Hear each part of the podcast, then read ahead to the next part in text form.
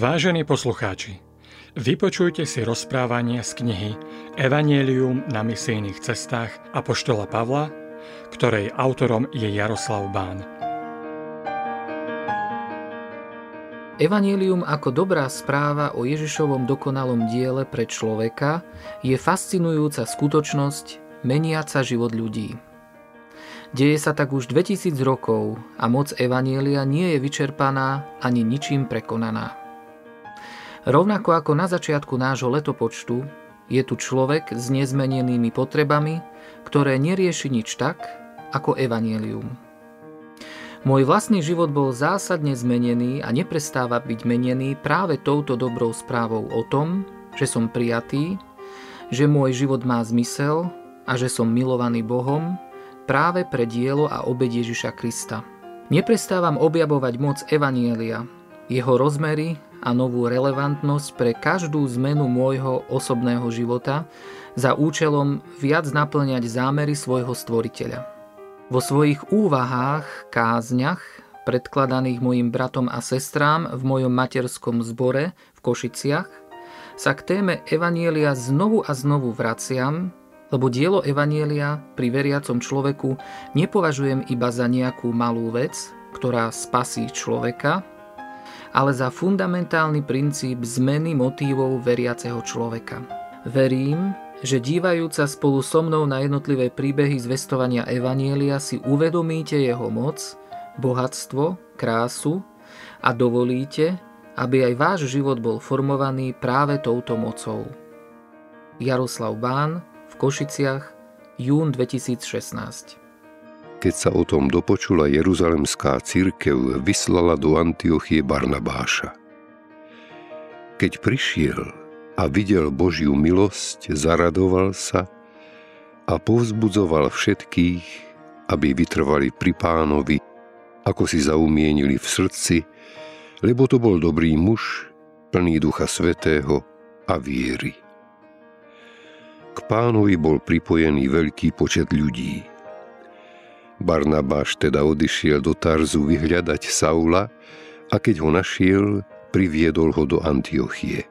Celý rok pobudli v tamojšej cirkvi a učili zástupy. V Antiochii sa po prvý raz pre učeníkov začalo používať meno kresťania. Skutky Apoštolov, 11. kapitola, 22. až 26. verš.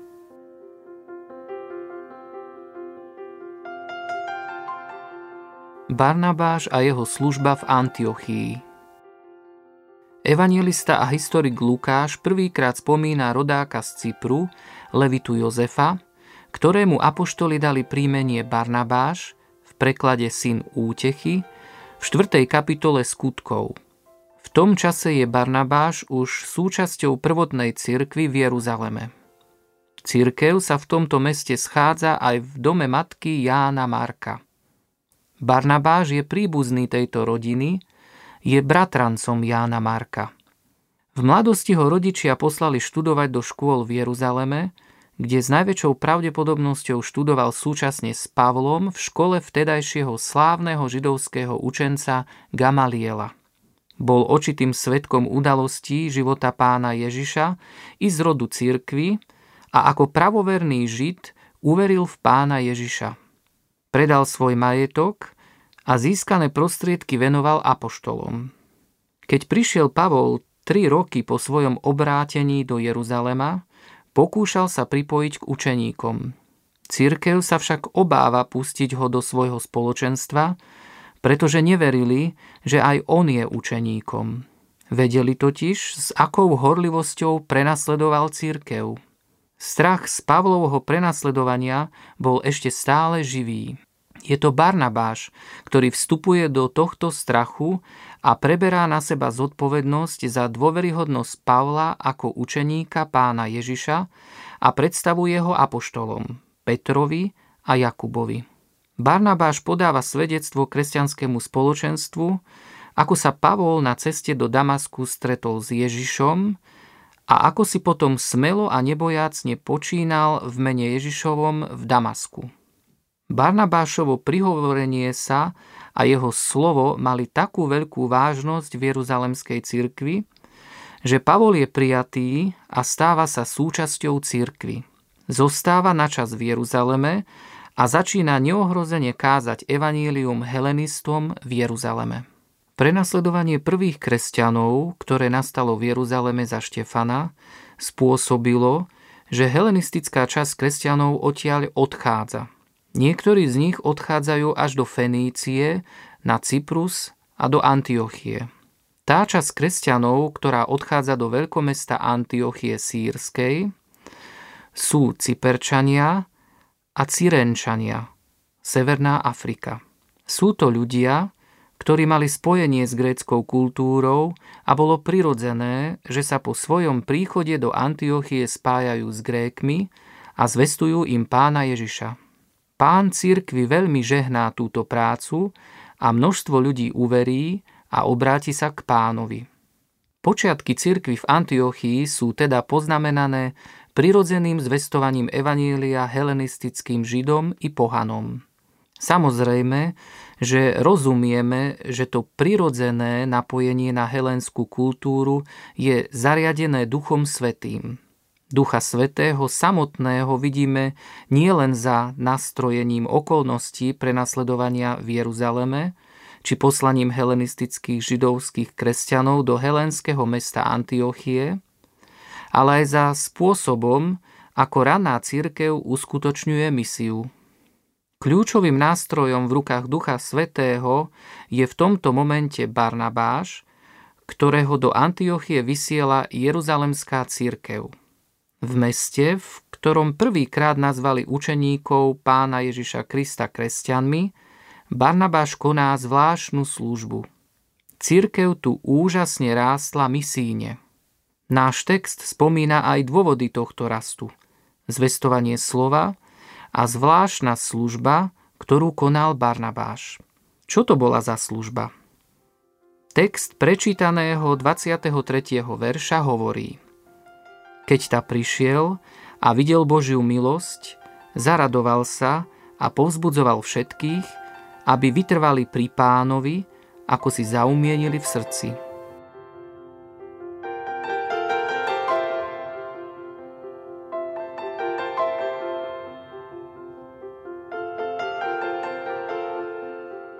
Ozaj, aká to bola služba? Zdá sa nám, že rozumieme službe slova, jej dôležitosti pre život a rast miestnej cirkvi, zboru. Poznáme aj príklady megazborov, čo aj v súčasnosti rastú prakticky výlučne vynikajúcou službou slova. Čo je však tá zvláštna barnabášovská služba? Čo je to? Jednotlivé preklady sa nevedia dohodnúť na jednotnom pomenovaní.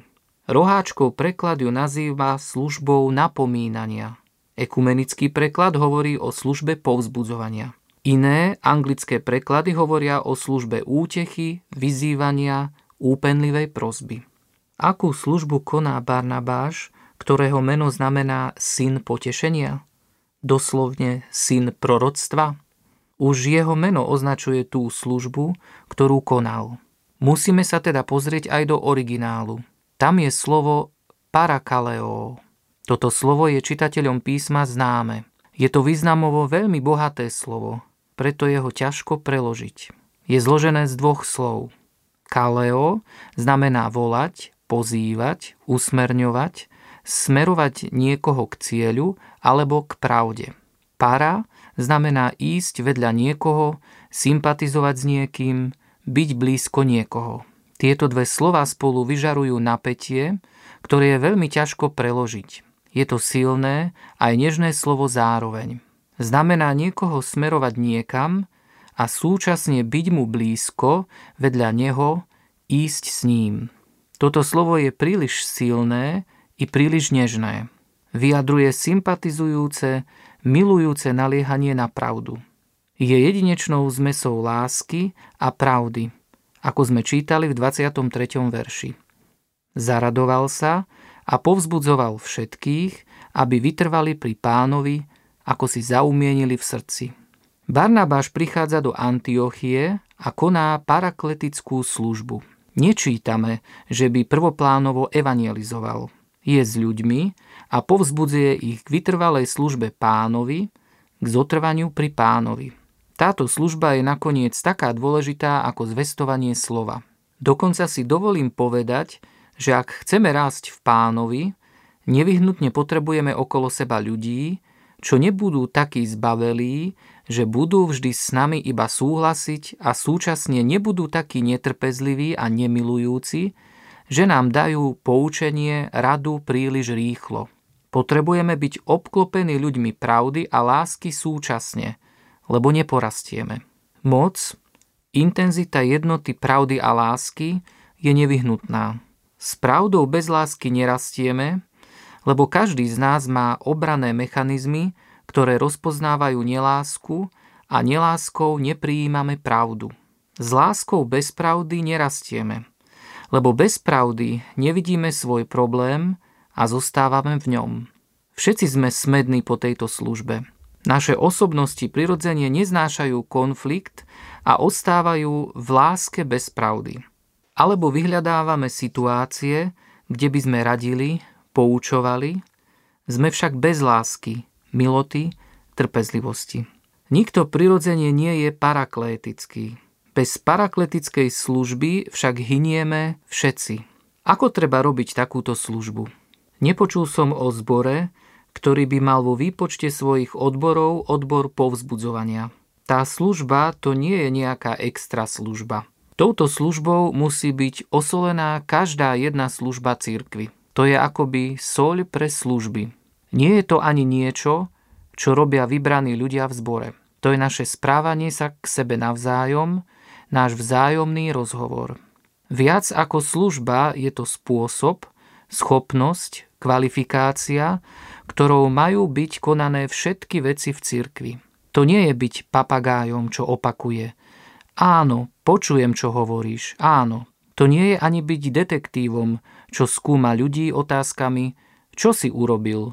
To nie je ani byť kvetinárom, čo hovorí, aké je to všetko požehnané a nádherné. To nie je ani byť chirurgom, čo povie, toto treba odstrániť aj toto, aj toto, to nie je ani byť sudcom, čo sa pýta, čo si urobil, čo ešte a ešte čo. Povzbudzovateľ v konverzácii pozorne počúva a sumarizuje, čo osoba povedala tak dobre, že ona sama povie. Presne to som chcela povedať. A potom zatlačí. Povzbudzovateľ je taký transparentný so svojimi vlastnými problémami, že ľudia môžu slobodne hovoriť o svojich problémoch. Povzbudzovateľ však nie je transparentný spôsobom, že je to iba o ňom. Takto je teda veľmi, veľmi ťažké. Ťažšie, ako si to uvedomujeme a oveľa viac potrebné, ako si to priznáme. Ten správny mix pravdy a lásky sa dá uskutočniť iba osobne, tvárou v tvár, a postmoderný človek nejako nechce byť osobný. Veci vybavujeme neosobne, listom, e-mailom, odkazom cez inú osobu, maximálne telefonátom. Naliehavosť takejto služby vyjadruje text Židom v 3. kapitole v 13. verši. Ale sa napomínajte parakaleo každý deň, dokiaľ sa volá dnes, aby nebol niekto z vás zatvrdený s vodom hriechu. Prirodzene to nevieme robiť a nerastieme duchovne. Čo s tým? O Barnabášovi v 24. verši čítame To bol dobrý muž, plný ducha svetého a viery. Toto nie je nejaký ornament textu. Plnosť ducha svetého je dôvod, prečo bol Barnabáš dobrý vo svojej parakletickej službe –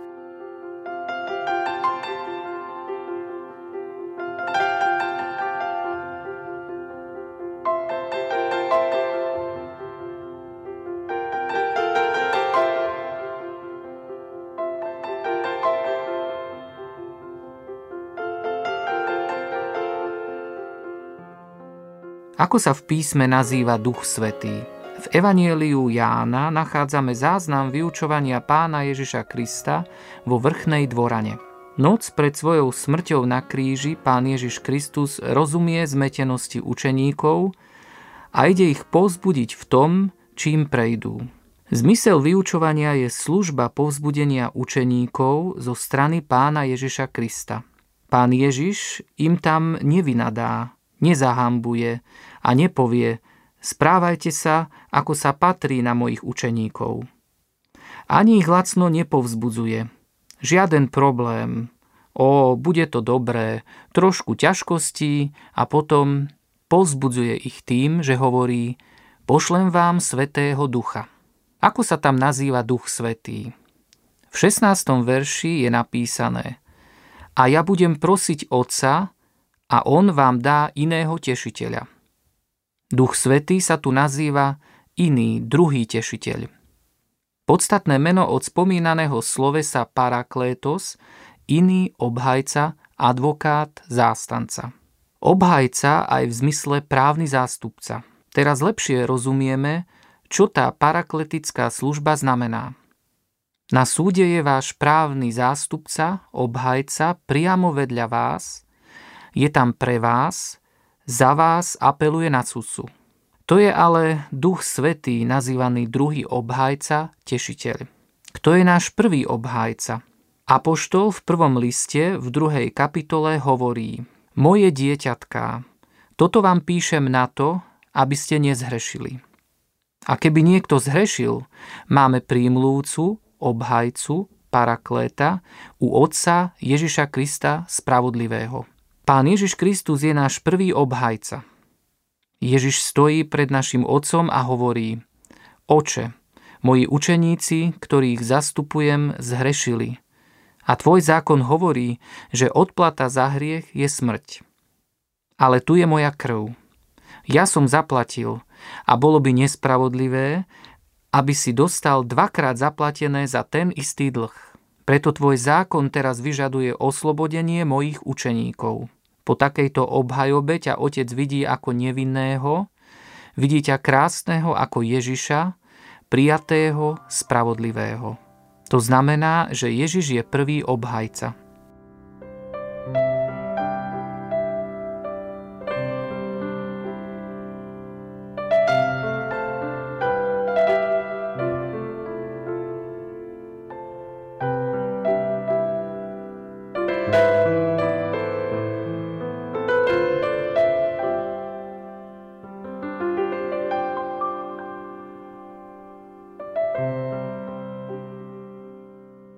Len teraz môžeme rozumieť, ako Duch Svetý utešuje, povzbudzuje.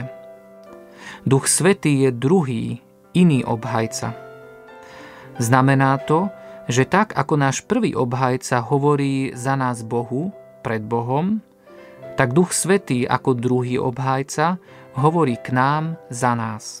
V skutočnosti ten druhý obhajca nám hovorí o našom prvom obhajcovi. Ten druhý advokát nie len niečo hovorí, on úpenlivo prosí so schopnosťou požadovať. Duch Svetý apeluje na nás, presvieča, usvedčuje. Ako Duch Svetý koná tú parakletickú službu? Ukazuje na pána Ježiša Krista a hovorí Pozri, čo za teba urobil. Pozri, aký slávny je Ježiš. Pozri, aký si prijatý v ňom. Ten iný obhájca hovorí Hriešnik, ale pozri, ako ťa miluje tvoj obhajca Ježiš. Pozri, čo ho stále láska k tebe. Pozri, aký si spravodlivý v ňom. Prečo si nahnevaný, nepokojný? Kde je tvoja hodnota? Prečo si taký ustráchaný, utrápený, že ťa ľudia kritizujú? Prečo si zdrtený stratou svetskej moci, peňazí či postavenia? Máš jeho. Čo to tu robí ten druhý tešiteľ? Povzbudzuje ťa, teší ťa, Nehovorí žiaden problém, alebo vzmuž sa, si dobrý, objav šampióna v sebe. Nie. On hovorí, založ svoju identitu na Ježišovi a budeš môcť čeliť akémukoľvek problému. Ak chceme byť ľudia prežívajúci rovnováhu lásky a pravdy, konať službu povzbudenia, potom je potrebné byť plný Ducha Svetého a viery. Len ľudia povzbudení paraklétom vedia konať parakletickú službu.